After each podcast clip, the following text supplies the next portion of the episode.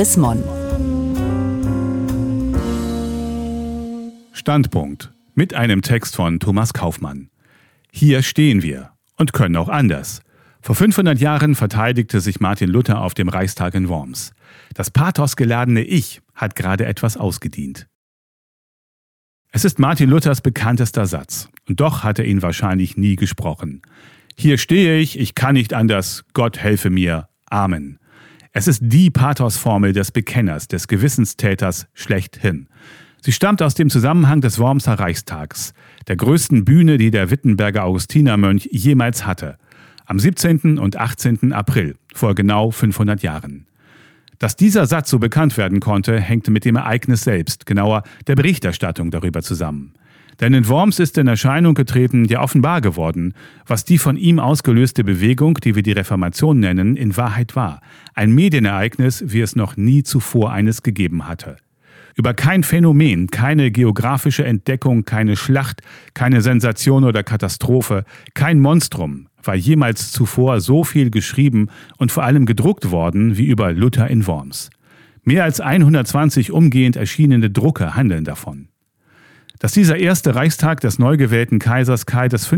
eine lange Agenda verfolgte, über Monate tagte und zahllose zentrale politisch-rechtliche Themen abarbeitete, vom Reichskammergericht und dem Landfrieden über Steuer- und Polizeifragen, außenpolitische Dinge, das Verhältnis zum Papst und Belange einzelner Reichsstände, ging im zeitgenössischen Medienecho unter.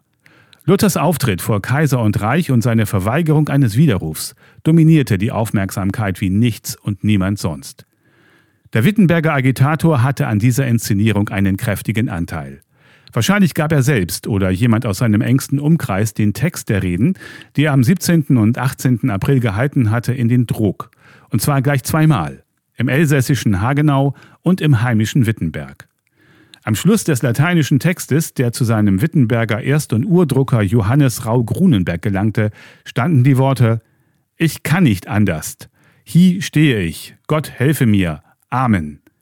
Wahrscheinlich war das eine Art Gruß, ein persönliches Nachwort an den seit Jahren vertrauten Drucker. Dass Luther mit diesen Worten seine Rede am 18. April, in der er den Widerruf definitiv verweigerte, beendet hat, ist nicht auszuschließen. Wahrscheinlich ist es nicht. Kurz nach Luthers Tod 1546 erschien der zweite Band seiner lateinischen Werke. Darin tauchte der Satz in der seither dominierenden Form auf. Hier stehe ich, ich kann nicht anders.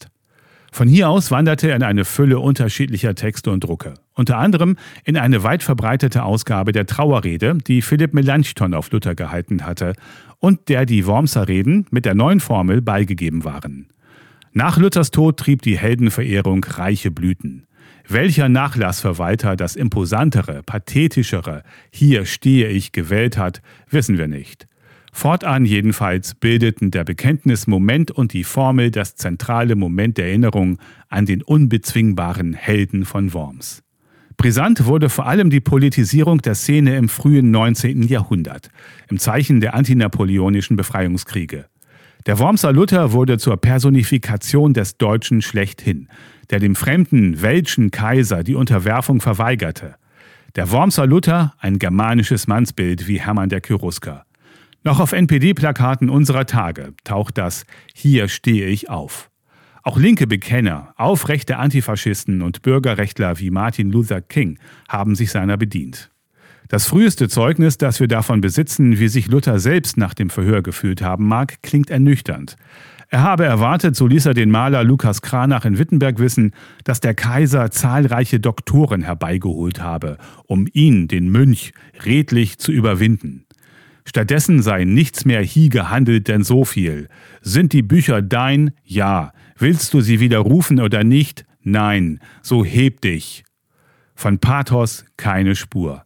Entsetzt war er, wie man ihn abgefertigt hatte. Das Verdammungsurteil über seine Bücher, das bereits zuvor veröffentlicht worden war, blieb bestehen. Sein wichtigstes Mittel also, seine Lehre unters Volk zu bringen, gedruckte Schriften, blieb gefährdet. Damals wäre Luther lieber den Märtyrertod gestorben. Mit den Jahren veränderte sich seine Sicht auf Worms und die eigene Rolle. Immer wichtiger erschien ihm, dass er standgehalten hatte. Immer gewisser wurde er, dass Gott ihm die Kraft dazu verliehen hatte.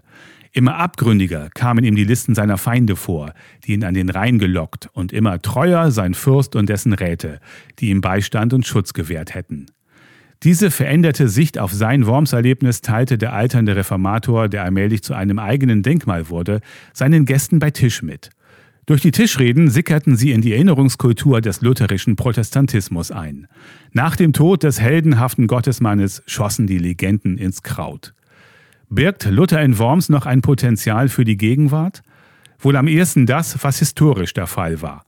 Ein von seinem Verständnis der Bibel überzeugter Theologe, den der Papst bereits verurteilt hat und dem der Ketzertod droht, lässt sich auf eine gefahrvolle Reise ein.